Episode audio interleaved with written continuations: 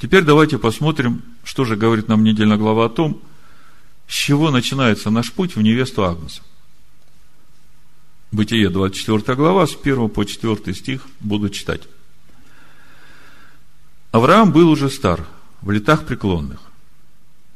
Господь благословил Авраама всем. И сказал Авраам рабу своему, старшему в доме его, управлявшему всем, что у него было.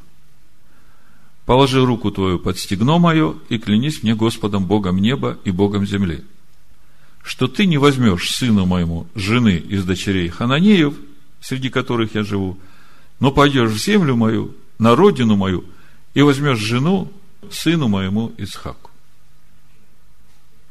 Так, первое, что мы видим, Авраам не разрешает брать Исхаку жену из дочерей Хананеев, а посылает своего раба искать невесту сыну своему в земле его, на родине его. Очень интересный момент. О чем это? Как духовно нам понять вот все, что здесь происходит? Вы когда читали Писание Нового Завета, вас никогда не смущало, что Иешуа постоянно говорит, я пришел к погибшим овцам дома Израиля. Точка. Вас никогда это не смущало? А теперь подумайте, есть ли что-то духовно общего между тем, что говорит Иешуа, и между тем, что происходит здесь? Авраам говорит, из Хананеев дочь сыну моему не бери, в мою землю иди. Оттуда возьми.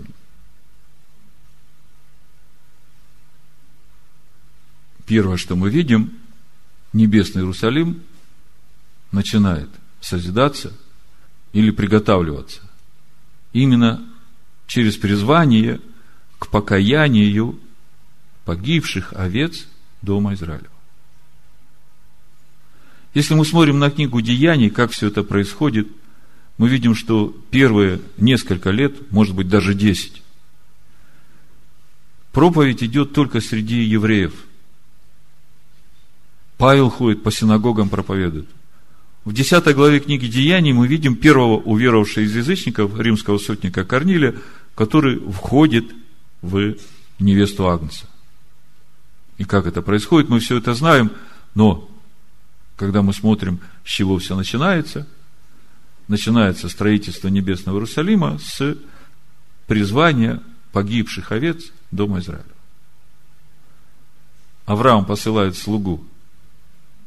Несколько слов о слуге. Опять же, мы же говорим о том, что Бог готовит невесту для своего сына, да? И Бог посылает своих делателей, да, на эту жатву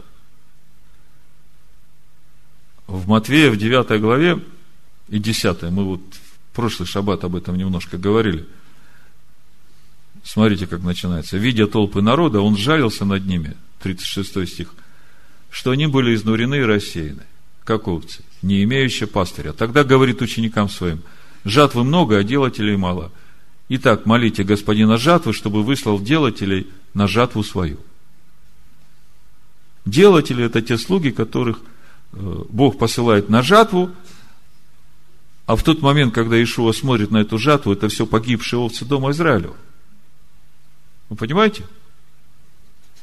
Поэтому дальше в 10 э, главе мы читаем, призвав 12 учеников своих, он дал им власть над нечистыми духами, то есть помолились Отцу, чтобы он послал своих делателей на жатву, и уже дальше развитие этого процесса призывает 12, дает им силу и власть, и в пятом стихе читаем, «Сих двенадцать послал Иешуа и заповедал им, говоря, на путь к язычникам не ходите, и в город Самарянский не входите, а идите на Ипаче погибшим овцам дома Израилева. Ходя же проповедуйте, что приблизилось Царство Небесное». А в 15 главе, 21-28 стих, удивительная история – Авраам говорит своему слуге, из Хананеев, моему сыну, невесту не бери. И тут мы видим как раз именно Хананиянка приходит и просит помощи у Иешуа. И очень интересный разговор происходит. И в результате, ну, я прочитаю. Это очень важный момент. 21 стих 15 Матфея. «И, выйдя оттуда, Ишо удалился в страны Тирские и Сидонские. И вот женщина Хананиянка, выйдя из тех мест, кричала ему, «Помилуй меня, Господи, сын Давидов, дочь моя жестоко беснуется». Вообще удивляет сердце вот этой женщины. Подумайте, за все, что происходит с ее дочерью, она ответственность берет на себя. Она говорит, Господи, помилуй меня. Дочь моя жестоко беснуется. Почему она так говорит? Потому что если бы женщина хананьянка вложила в свою дочь правильные ценности, то она бы не бесновалась. А тут эта женщина в полном раскаянии говорит, помилуй меня. Но не было мне, где взять этот настоящий хлеб. Я только сейчас начинаю видеть. Ну, помилуй меня. Но он не отвечал ей ни слова. И ученики его, приступив, просили его, отпусти ее, потому что кричит за нами. Он же сказал в ответ, я послан только погибшим овцам дома Израилю. А она, подойдя, кланялась им и говорила, Господи, помоги мне. Он же сказал в ответ, нехорошо взять хлеб у детей и бросить псам. Как вы думаете, это было оскорбительно по отношению к этой хананиянке? Я не знаю, есть среди нас ханания или нет, но если бы кто-нибудь из нас подошел и говорил, Господи, помилуй меня, моя дочь беснуется, он говорит, для псов у меня хлеба нет. Ну, что бы ты, э, как бы ты отреагировал на это? Вы сразу бы плоть поперла, да ты кто сам такой? Правда? Вы посмотрите, какое смирение у этой женщины. Вообще ее здесь нет. Это вот отношение язычницы к духовному иудеев и к еврейскому мессии. Слышите? Она говорит, так, Господи, но и псы едят крохи, которые падают со стола Господ их. Слушайте, это верх смирения. Чтобы язычница иметь такое обрезанное сердце, это просто великий дар Бога. И тогда Ишуа сказал ей в ответ, «О, женщина, велика вера твоя! Да будет тебе по желанию твоему, исцелилась дочь ее в тот час». То есть, этот эпизод нам говорит, неважно, хананей ты – или моавитянин, или аманитянин, или египтянин, или ассириец. Неважно. Если ты так относишься к духовному иудеев и к еврейскому мессии, и к тому хлебу, который от него идет, то можешь входить в любые ворота из этих двенадцати, тебя примут. Вы понимаете, о чем речь? Но тем не менее, мы видим, что Иерусалим начинает как бы в основании устраиваться. Знаете, как важно положить первые ряды этого небесного Иерусалима, эти живые духовные камешки, потому что то, как положишь эти первые ряды, так и все здание будет стоять. Понимаете меня?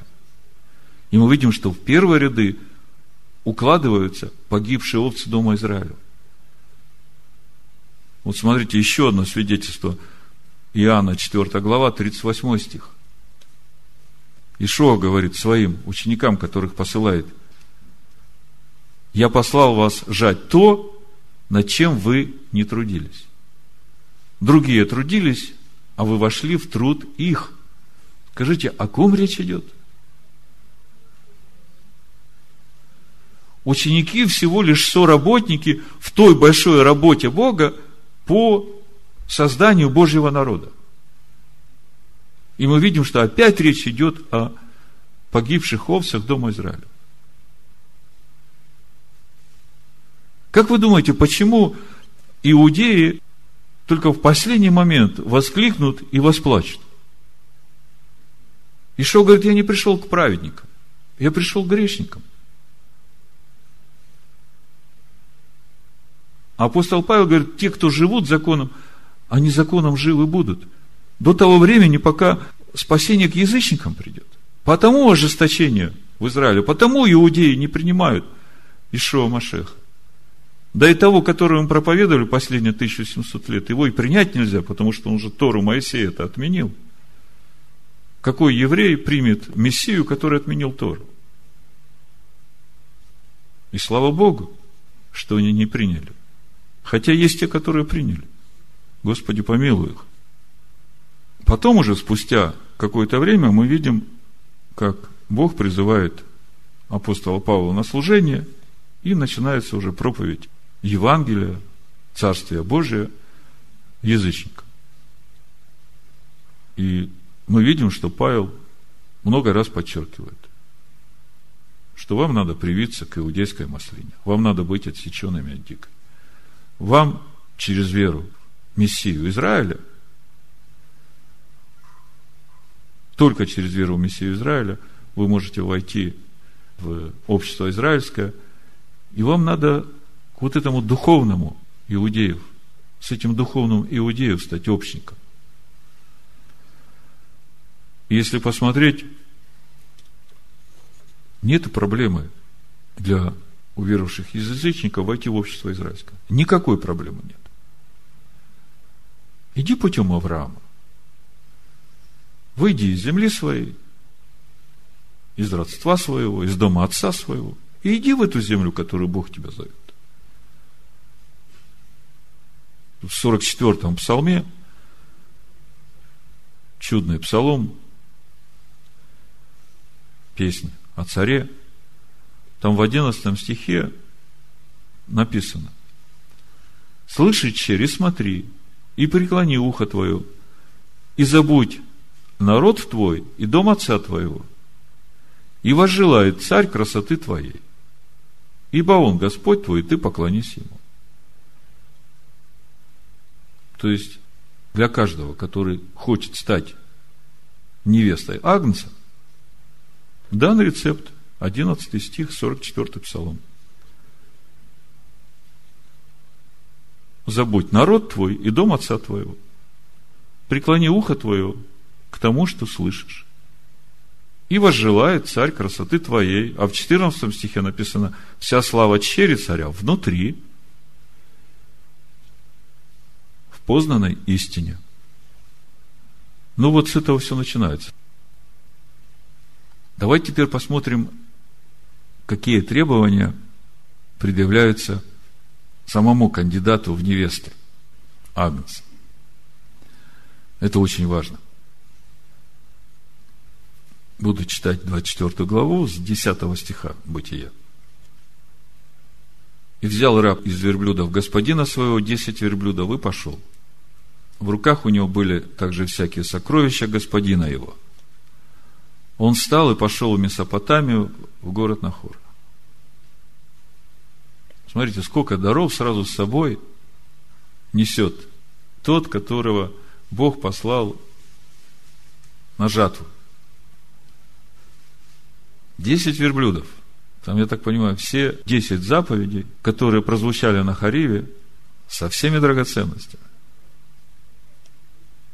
и остановил верблюда вне города у колодезя воды под вечер в то время, когда выходят женщины черпать. И сказал, Господи, Боже, господина моего Авраама, пошли ее сегодня навстречу мне и сотвори милость с господином моим Авраамом. Вот я стою у источника воды, и дочери жителей города выходят черпать воду. И девица, которая скажу, наклони кувшин твой, я напьюсь, и которая скажет, пей, я и верблюдам твоим дам пить, вот та, которую ты назначил рабу твоему Исхаку. И посему узнаю я, что ты творишь милость с господином моим.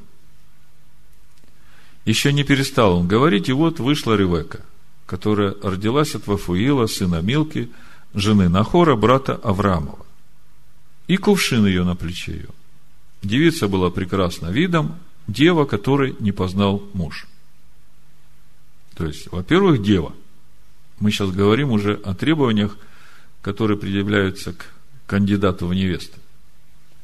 Она сошла к источнику, наполнила кувшин свой и пошла вверх. И побежал раб навстречу ей и сказал, дай мне испить немного воды из кувшина твоего. Она сказала, пей, господин мой. И тотчас спустила кувшин свой на руку свою и напоила его. И когда напоила его, сказала, я стану черпать и для верблюдов твоих, пока не напьются. И тотчас вылила воду из кувшина своего в пойло и побежала опять к колодезю почерпнуть и начерпала для всех верблюдов его. Вот я почитаю из комментариев иудейских мудрецов вот на этот эпизод, когда слуга пришел к колодцу, его план выглядел следующим образом. Он попросит девушку дать ему напиться воды из ее кувшина. Если она скажет, черпай себе сам воду, дружок, то это не тот вариант. Если она скажет, пожалуйста, пей сколько хочешь, то это уже лучше, но все же не то, что нужно. Если же она скажет, пей, я и верблюдов твоих напою, то это точно она. К истории про Ривку у колодца написано множество комментариев. Много мудрых уроков было высмотрено в этом рассказе о миссии Илиазера. Но один драгоценный урок сияет ярче всех в своей первозданной простоте. Выбери того, у кого доброе сердце. Человек тут смотрел на нее с изумлением, в молчании, желая уразуметь, благословил ли Господь путь его или нет. Когда верблюда перестали пить, тогда человек тот взял, слушайте, золотую серьгу весом пол сикля и два запястья на руки ее весом в 10 сиклей золота. Скажите, куда он одел эту золотую серьгу весом в пол сикля?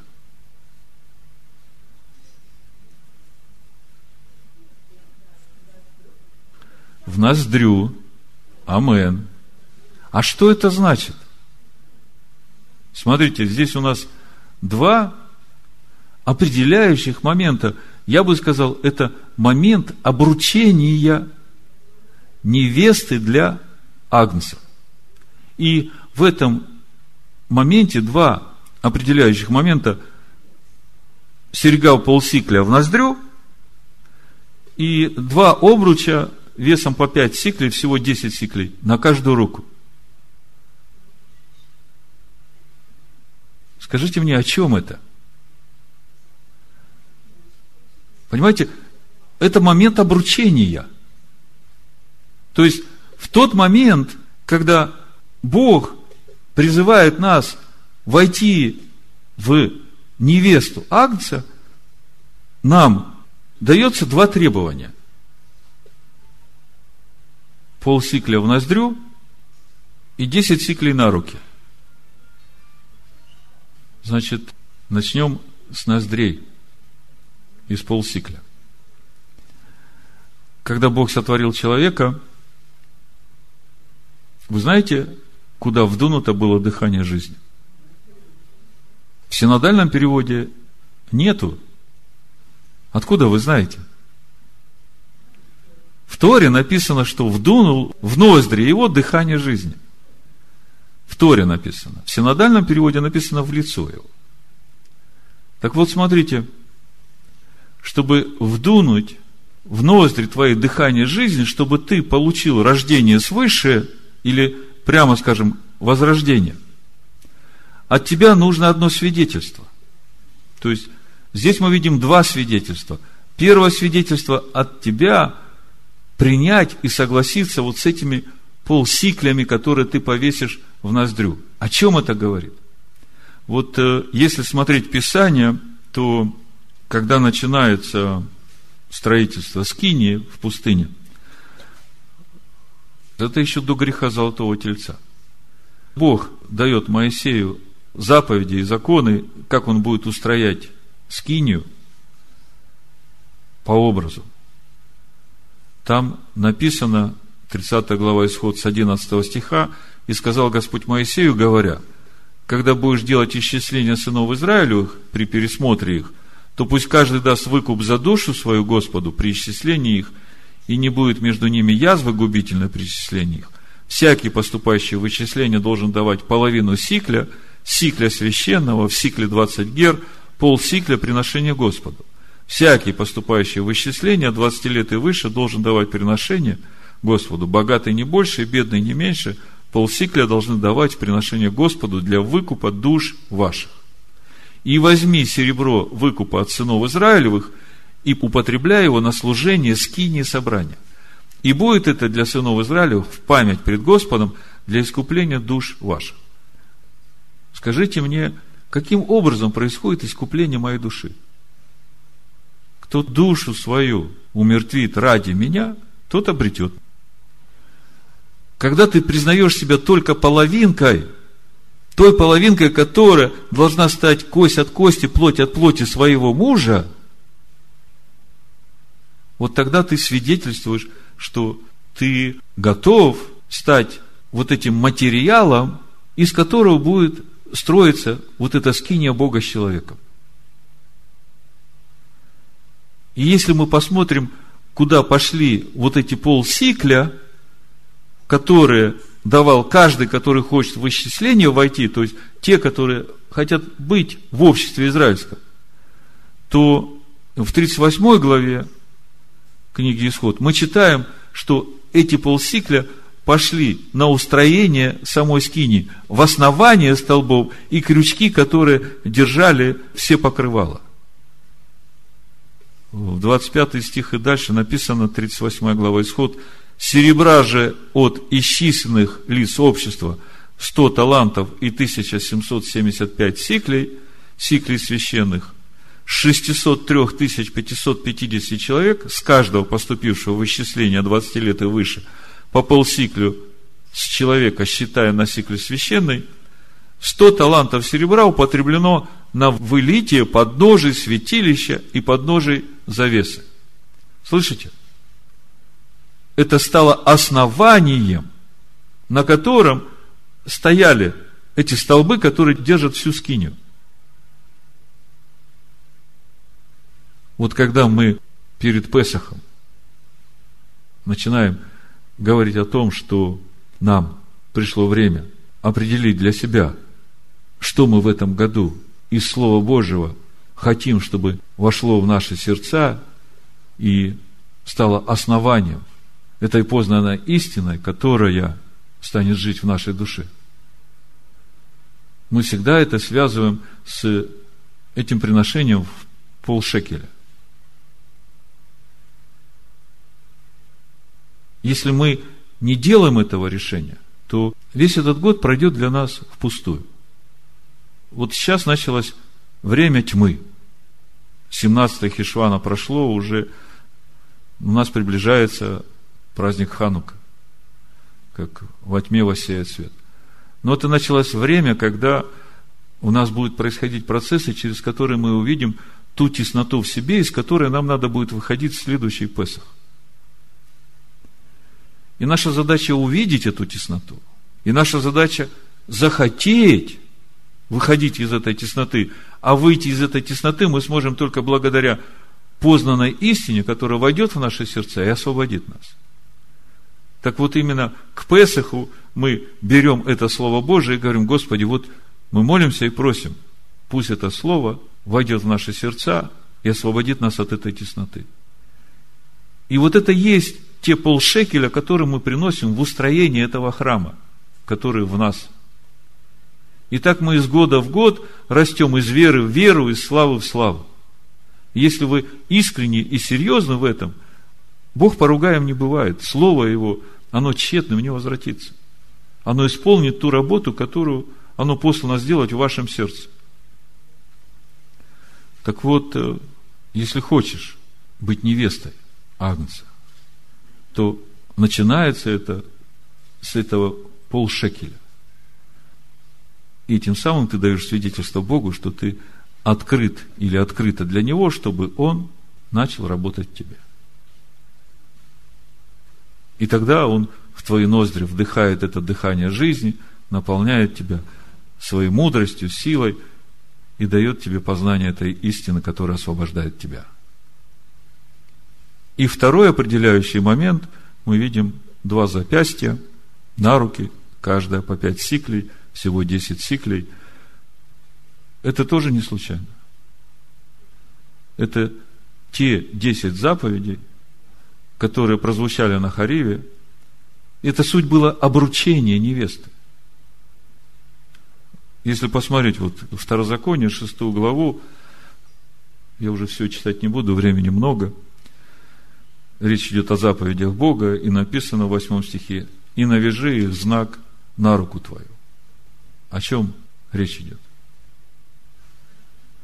О том, что все, что я буду делать своими руками, все дела, которые я буду делать, я должен их делать в согласии с этими десятью заповедями Бога. Вот это два определяющих момента, с которых начинается путь невесты к своему жениху. То же самое было с Израилем. Они пришли к Хареву, услышали заповеди, наполненные Духом Божьим, и испугались. А кто ж хочет умирать для себя? Кто ж хочет умертвить свою душу ради Господа? Я вот тут для себя поживу, Господи, но а все, что ты будешь Моисею говорить, я буду делать. Когда мы смотрим эту недельную главу, когда раб все рассказал родственникам Ревеки, они говорят, пусть она останется, поживет еще. Слуга говорит, я не могу ждать. Мне надо возвращаться, раз Бог благословил так мой путь. Они говорят, ну давай спросим у самой Ревеки. Значит, смотрите, когда ты уже получил эти два свидетельства и дал согласие на то, чтобы быть этими полшекеля, и принял на себя обетование все, что ты будешь делать, делать в десяти заповедях. У тебя еще есть выбор.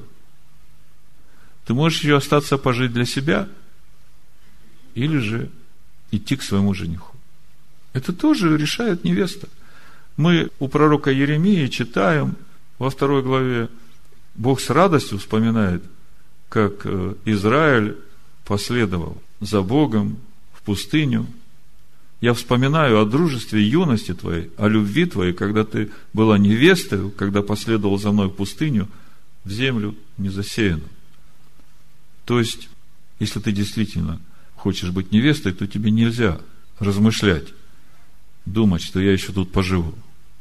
Надо сразу становиться на этот путь. И вот что происходит на этом пути до того момента, когда невеста встречается со своим женихом, Писания говорят, что это время, когда Бог сделает тебя кость от кости, плоть от плоти своего мужа. Чтобы когда он тебя увидит, он скажет, да, это жена моя, она кость от кости, плоть от плоти меня. Последнее время очень часто слышу о том, и по христианскому радио, и из разговоров, что в церкви много говорят о восхищении церкви. Серьезные люди, очень солидные, важные, говорят о том, что ну, они на сто процентов уверены, что Бог нас заберет, вот свою церковь Иисуса Христа заберет, и мы восхищены будем. Да и амен. Придет время, его невеста соединится со своим женихом, и будет свадьба, невеста будет приготовлена. Но вот если посмотреть 19 главу книги Откровений, то мы видим, что прежде чем наступит брак Агнца со своей невестой, сначала будет суд над Вавилонской блудницей.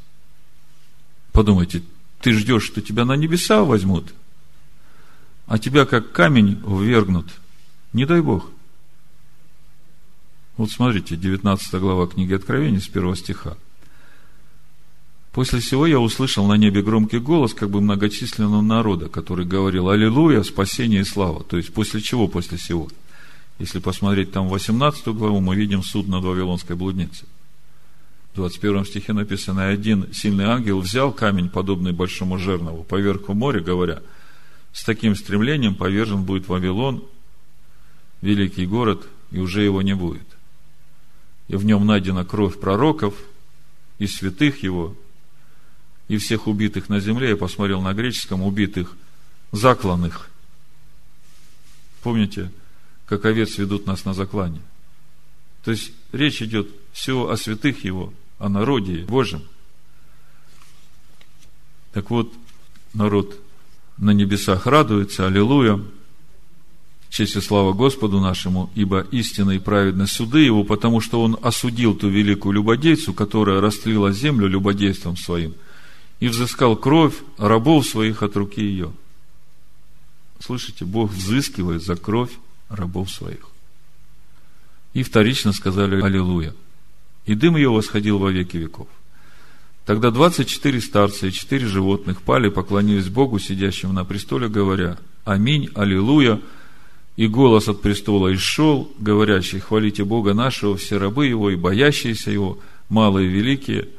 Я слышал как бы голос многочисленного народа, как бы шум вот многих, как бы голос громов сильных, говорящих, Аллилуйя, ибо воцарился Господь Бог, Вседержитель.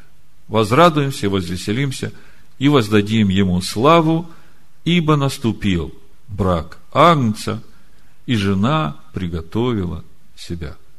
Вы видите, суд над Вавилонской блудницей – это тоже один из этапов приготовления жены, невесты Агнца. И только потом будет свадьба. Ну, чтобы нам прийти в правильное место, в тот город, небесный Иерусалим, который есть невеста Агнца, я еще раз напомню эти основные определяющие характерные моменты невесты Агнца, и на этом мы закончим. Значит, первый маркер невесты Агнца – пребывать в Слове Бога, чтобы познать истину – и становиться духовно едиными с Богом и друг с другом. Второй маркер невесты Агнца. Мы видим, что невесты Агнца будут побеждающие. Это те, кто победил себя, умертвил душу свою ради истины и дал себе место Богу. А все боязливые, неверные, убийцы, любодеи, идолослужители пойдут в озеро Огненное. Третий маркер невесты Агнца, небесного Иерусалима, это 12 ворот, на которых написано 12 имен 12 колен сынов Израилевых. Другими словами, войти в невесту Агнца можно только через одно из 12 колен сынов Израилевых. Четвертый маркер невесты Агнца – это основание, на котором стоит небесный Иерусалим. Это учение Ишуа Машеха, данное нам через его апостолов, раскрывающее нам духовную глубину Торы. И очень важно, что все, которые принадлежат небесному Иерусалиму, являются ходатаями перед Богом за 12 колен сынов Израилевых. И пятый маркер невесты Агнца. В небесном Иерусалиме нет храма, Бог присутствует в небесном Иерусалиме в Машехе Иешуа. И по сути, это первый маркер скиния Бога с человеком. Вот вам жизнь Сары. С чего начинается путь мы знаем, чем заканчивается наш путь. Мы тоже знаем. Пусть Всевышний благословит всех нас на этом пути. В имени Машеха Ишуа. Amen. Amen. Amen. Amen.